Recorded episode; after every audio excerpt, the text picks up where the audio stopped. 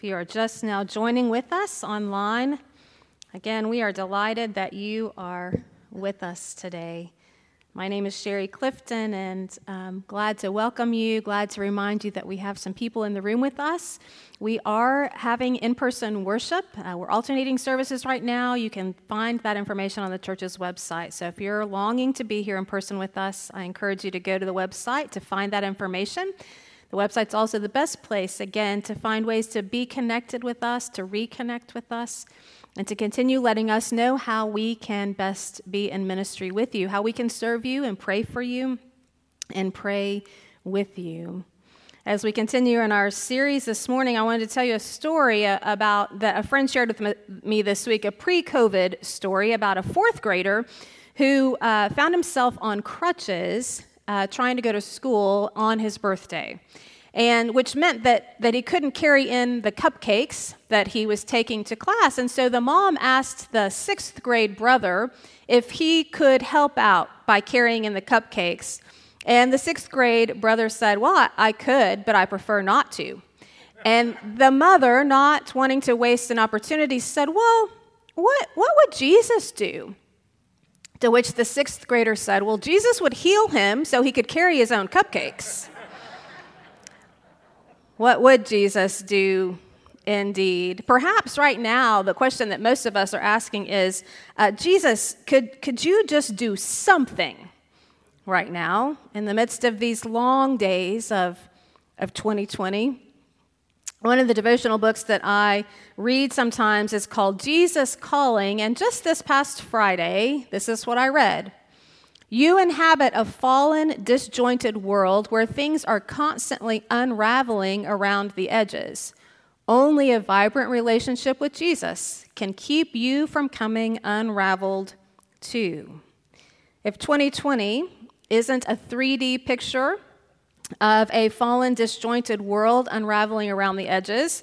I don't know what is. From pandemic to politics, from hurricanes to wildfires, from social issues to social justice, from racial tension to radical reactions, from going nowhere at all to zooming everywhere, uh, from going back to work and going back to school or staying at home and going back to school. There's a lot of edges around us that seem to be unraveling. And in the midst of it all, uh, we might begin to think that we are unraveling as well. Maybe you feel this way. As people of faith, though, we know that knowing Jesus, not just knowing what we think Jesus would do, but knowing Jesus means that we will not be completely unraveled, no matter how frayed our edges may be. Suze Humphreys is the artist that uh, provided this piece of, of art, reminding us that if our hope and our peace, if our strength and our refuge, if our wisdom and our salvation are in Jesus, then all that is uncertain around us can never ultimately unravel us because our hearts and lives are woven into God's heart. We are found in Christ and in Christ alone. So I wonder today, in the midst of all that is unraveling around us, I wonder where you need to remember that you know Jesus, or perhaps where you need to know Him more. Let us pray. Lord, I pray that you would open our ears to hear and our hearts to receive your word to us today, that it would take hold of us and transform us. And I pray that the words of my mouth and the meditations of all of our hearts would be pleasing and acceptable to you, for you are our rock and our Redeemer. Amen. We're continuing our series uh, called For a Purpose, and next week Tom will wrap it up with growing in Christ's image. But this week, I remind you that we have looked at what it means to be called to be a community. This is who we are at Bethany. We're called to be a community. We're called to participate in God's mission of transforming love, and we do that by leading people to experience God's love, to know Jesus Christ, and to grow in his image. Today, we're talking about leading people to know Jesus Christ, different from knowing about Jesus. Knowing about Jesus is about factual information. And that's good. We do need to know about Jesus, but that's not all. More importantly, we need to know Jesus. And knowing is about relationship, it's about transformation. The truth is, we can't lead other people to know Jesus Christ if we know only about Jesus. Last week in, in confirmation, Tom was reminding the confirmands that as ones who say we believe in Jesus Christ as our Lord and Savior, as ones who say we are following Jesus, then our lives are to be like windows. We are to be windows in which people see Jesus. When people look at us, do they see Jesus? When people hear us talk, when people see what we put on social media, when people see how we interact with one another, when people see how we act when we think no one's watching, do people see Jesus? We are all called to, to know Jesus, and in knowing Jesus, then to lead others to know Jesus as well. Throughout this series, we've been talking about the Apostle Paul and, and how he encountered Jesus, how he came to know Jesus. Uh, certainly, he knew about Jesus enough to be persecuting those who would follow the way of Jesus. and his story we find in, in the Acts of the Apostles. It's recorded three different times his encounter with the risen Christ. He came to know Jesus, the risen Christ, in a very dramatic way. Paul was on the road to Damascus, intent on gathering others who were following the way of Jesus, to persecute them, to take them bound back to Jerusalem. And while he's on the road to Damascus, he is blinded by a bright light from heaven. He is stopped dead in his tracks and he hears a voice. And we know in reading the text that it's the voice of Jesus saying, Paul, why are you persecuting me? And at that point, Paul realizes, what, who, who are you? Who are you, Lord? And Jesus says, I'm the one you're persecuting, Paul. And Paul says, Well, what do you want me to do? And Jesus sends him on to Damascus, where he encounters a man named Ananias. A certain Ananias, who was a devout man according to the law and well spoken of by all the Jews living there, came to me. And standing beside me, he said, Brother Saul, and Saul is Paul's Hebrew name. Saul, Paul, same person. Regain your sight. In that very hour, I regained my sight and saw him. Then he said, The God of our ancestors has chosen you to know his will, to see the righteous one, Jesus, and to hear his own voice. For you will be his witness to all the world of what you have seen and heard. And now, why do you delay? Get up, be baptized, and have your sins washed away, calling on his name.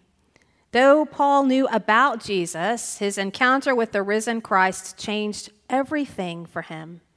His relationship with Jesus became the very center of his whole life. To know Jesus and to lead others to know him, fulfilling this mission the God of our ancestors has chosen you to know his will, to see the righteous one, to hear his voice, to be his witnesses of what you have seen and heard.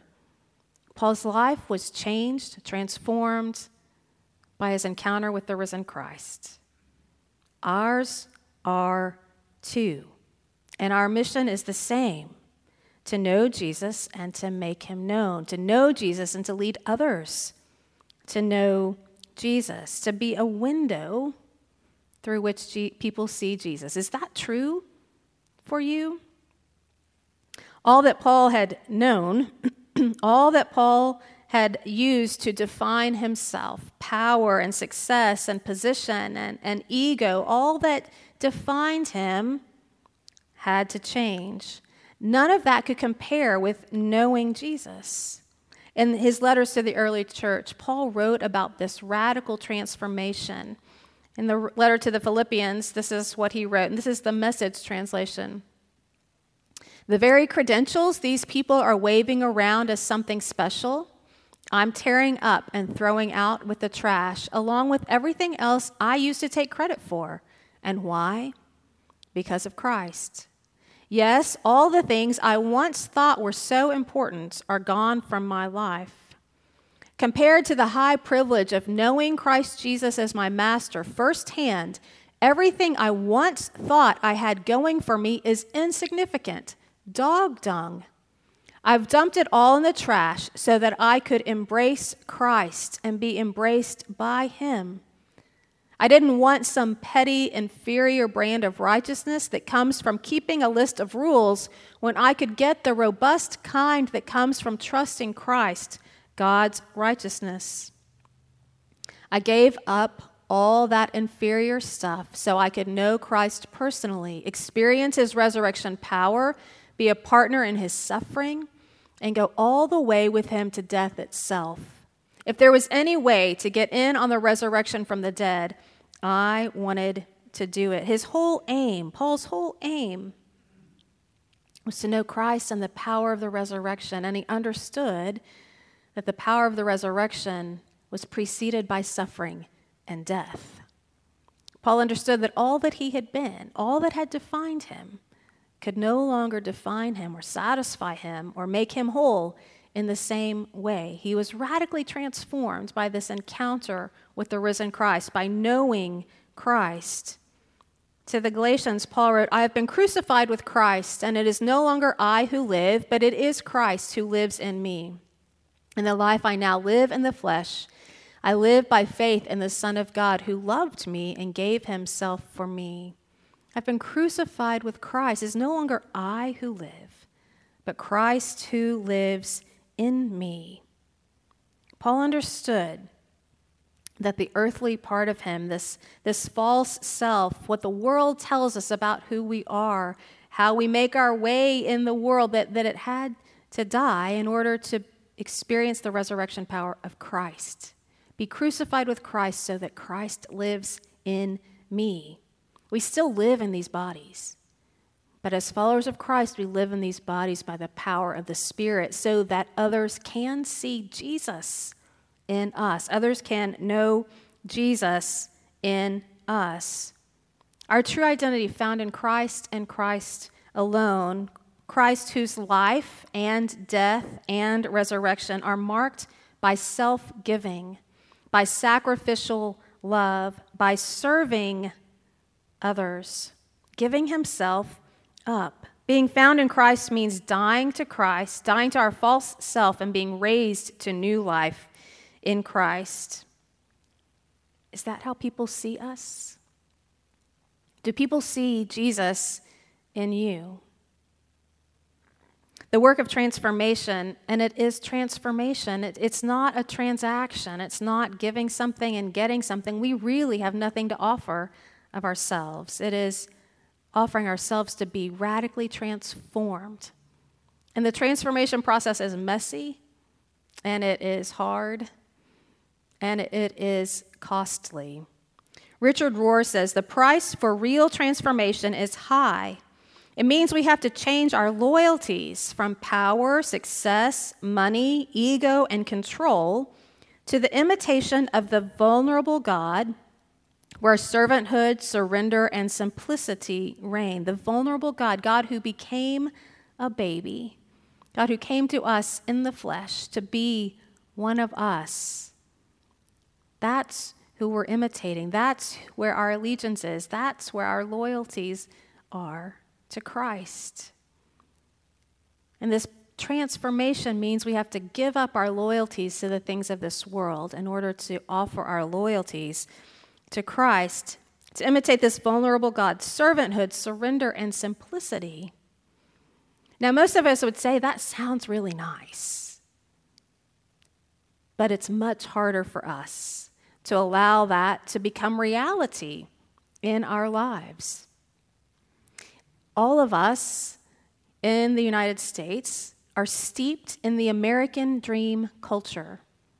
That is just how the world works for us, where more is better, where succeeding is better, where getting ahead is better, where winning, we want to win at all costs.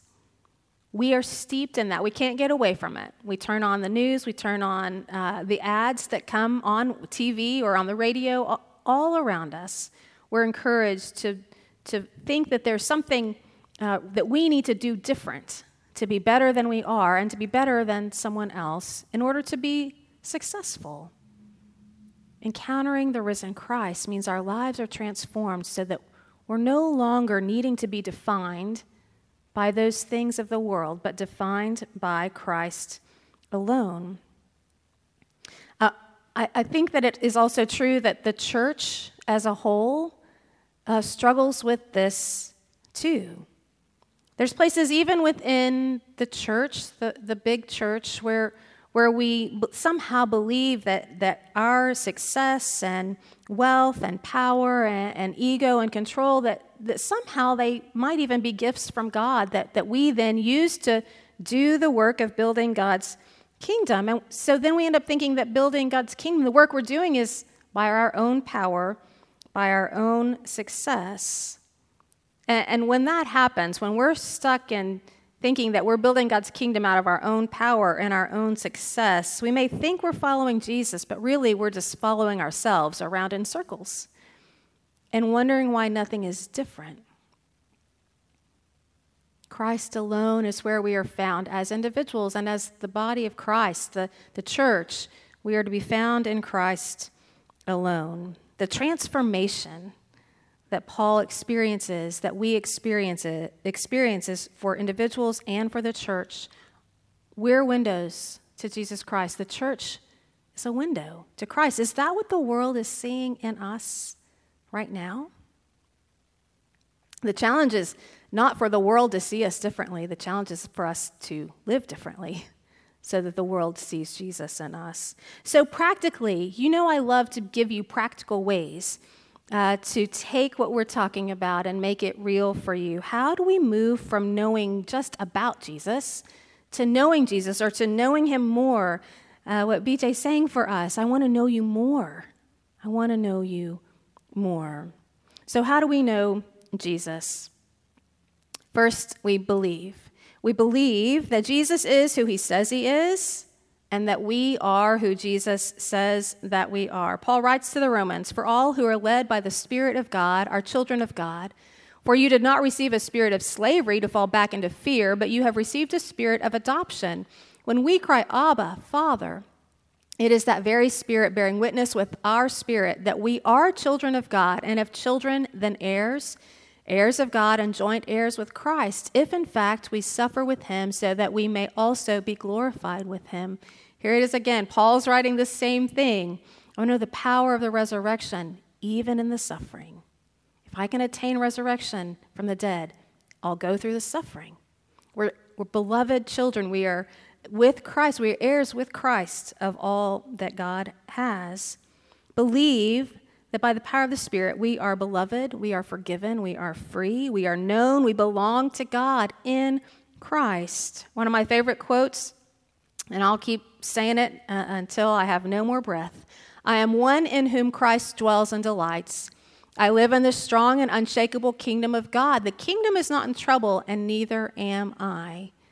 You know, the world may be unraveling around us, but the kingdom of God is not in trouble. We live in the kingdom of God as God's beloved children. So, first, to know Jesus, believe that this is true. Believe that Jesus is Emmanuel, God with us.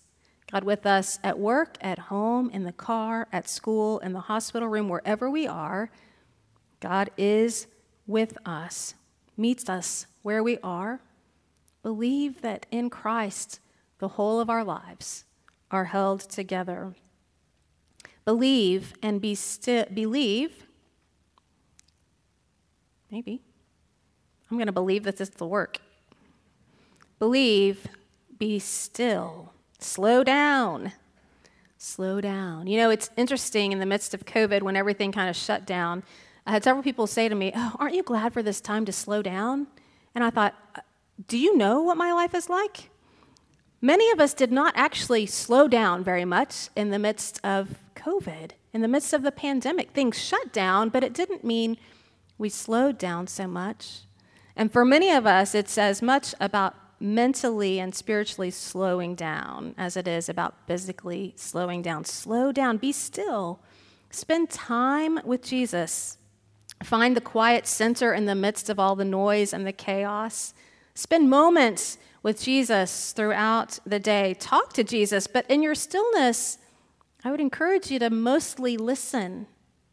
Listen to Jesus so that you can come to know him more. Be still, believe, be still, be curious, ask questions, dig deeper, read and meditate, study scripture. Scripture is uh, how we know about Jesus, but knowing about Jesus, the invitation is to go further, to know Jesus, to know God's love in Christ. Well, scripture is one of the places that we encounter that, but don't just rely on what someone else has told you about Jesus. Have you ever been uh, told something about someone you haven't met yet and you automatically form an opinion of them in your minds, and then you meet them, and what you thought about them is not true at all. No one else can know Jesus for you. Ask questions, be curious. Jesus invites you to come and see. So come and see who Jesus is to know him and to know him more. Believe, be still, be curious, be willing. Be willing to let go, be willing to surrender, be willing to die to false self, be willing to see and hear the risen Christ, and to allow the Spirit to do the hard and messy work of transformation. For Jesus to be the center of your thoughts, your feelings, your words, your actions. This doesn't just happen you have to engage in that. And you have to be willing to see when Jesus isn't in the center of those things and put Jesus back in the center of those things, to surrender yourself to be found in Christ. And be transparent, be authentic and honest and vulnerable with Jesus. Jesus already knows you. Jesus already knows. You don't have to pretend, you don't have to, to put on a, a a good front for your real struggles or your real feelings or your real thoughts. Nothing that you say to Jesus will surprise him. Talk to Jesus as you would to your best friend or to your spouse or to the people who know you and whom you trust. So believe, be still, be curious, be willing, be transparent, be authentic and honest and vulnerable. So you got that? You got all that? That's how you know Jesus. Now, I know that you're waiting to hear, then how do I lead others to know Jesus? Right? I know you're all asking that. How to lead others to know Jesus? Guess what? It's the same. It can be the same. Believe. Believe that others are also beloved, forgiven, free, known, and belong to God. Others that you are wanting to lead to know Jesus are ones in whom Christ dwells and delights. It's not about, uh, it is, it is about recognizing them as God's beloved before you try to tell them all that you know about Jesus. And if you start here, if you start by believing that this is who they are, whoever the other is, then you're some of your judgments and your assumptions about who they might be or what they might think or where they might have come from won't have a chance to take root. Believe that God is already at work in them and that you have been uh, put in their path to share God's love with them. Believe, be still, slow down, spend time with one another, listen to them, be present to them. This is not about telling them everything that you know, it's about letting them see who you are. Be still with them, pray with them, pray for them. Be curious, ask questions of them, ask about their experience, get to know them, show an interest in who they are for who they are, not just for what you're hoping to tell them. Get to know them. Don't just rely on what someone else has told you about another person. You be curious, be willing.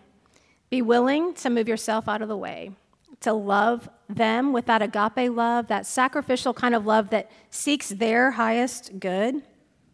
Be willing to love them where they are, to serve them. Be willing to uh, simply let them know how you've encountered Jesus, how your life has been transformed. Be a window for them. You don't have to make them know Jesus, that's the Spirit's work. You're just leading them, you're just being willing to be an instrument in God's hands. And then be transparent, be a window. Be authentic and vulnerable and honest. It's not about being perfect. The world knows, other people know when they look at us that we're not perfect. So it doesn't help us lead them to know Jesus if we pretend that we are. Be willing to be authentic and vulnerable and honest. Risk letting others see the real you as you experience and as you struggle and as you grow in knowing Jesus. Let them see that. Find people who are willing to know you and to be known, where you can be in a place that encourages authenticity. Grow groups in our congregation are a great place to start. Alpha is a great place to start. Find a place where you can be known. I want to introduce you to Tamara Kearns. Tamara is a longtime member of Bethany who has experienced this transformation in her own life and wants to tell you about it today. Hello, my name is Tamara Kearns, and I'm a longtime member here at Bethany. I grew up in the church. I grew up going to children's Sunday school and vacation Bible school and church camp. I grew up knowing about Jesus Christ. And as an adult, I continued that journey with worship services and Bible studies and reading scripture uh, to continue my journey in knowing about Jesus. But it was about 10 years ago that I realized that something was missing. I knew about Jesus, but I didn't really know Jesus. And I began to try to change that. I began taking time to talk with Jesus about everything about the struggles that I might have, the frustrations or the impatience that I might feel with my job or with my kids. I began talking to him about the amazing sunrise that I might see on the way to work, um, the beautiful surroundings when we take vacations. I just I made it a point to find time to talk to him about everything. And I can tell you it was truly transformational for me. I opened up to others in a way that I never had before. So my relationships with other people strengthened as my relationship with Jesus strengthened.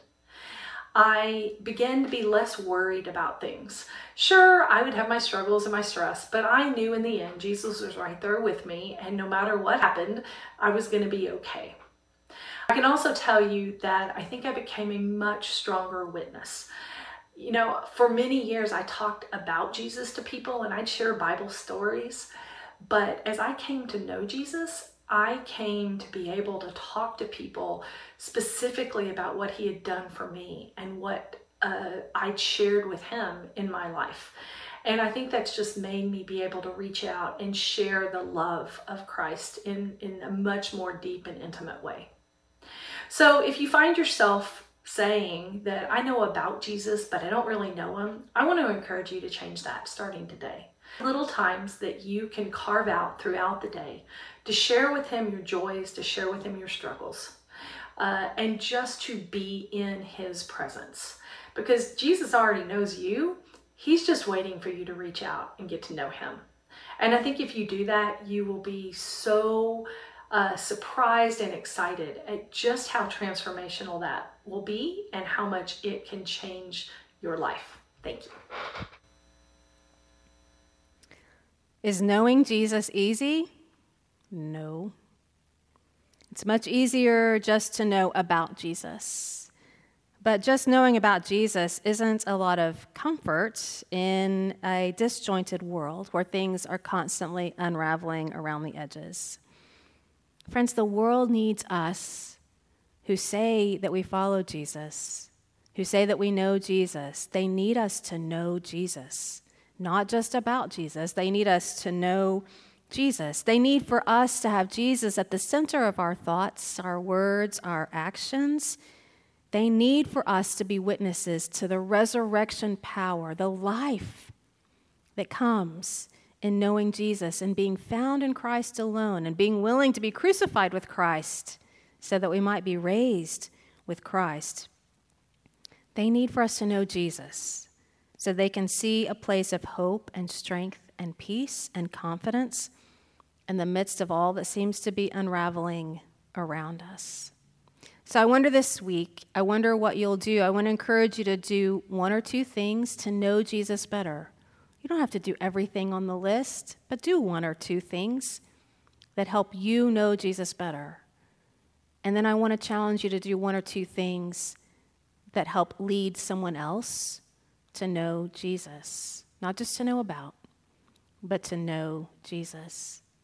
Maybe it will be enough for you this week just to clean your windows, to think about how the world sees you, how the world sees Jesus or not in you, and how we as the church need to know Jesus more as well. Let us pray. Loving God, we're so grateful that you know us, that you invite us to come and see and to know you.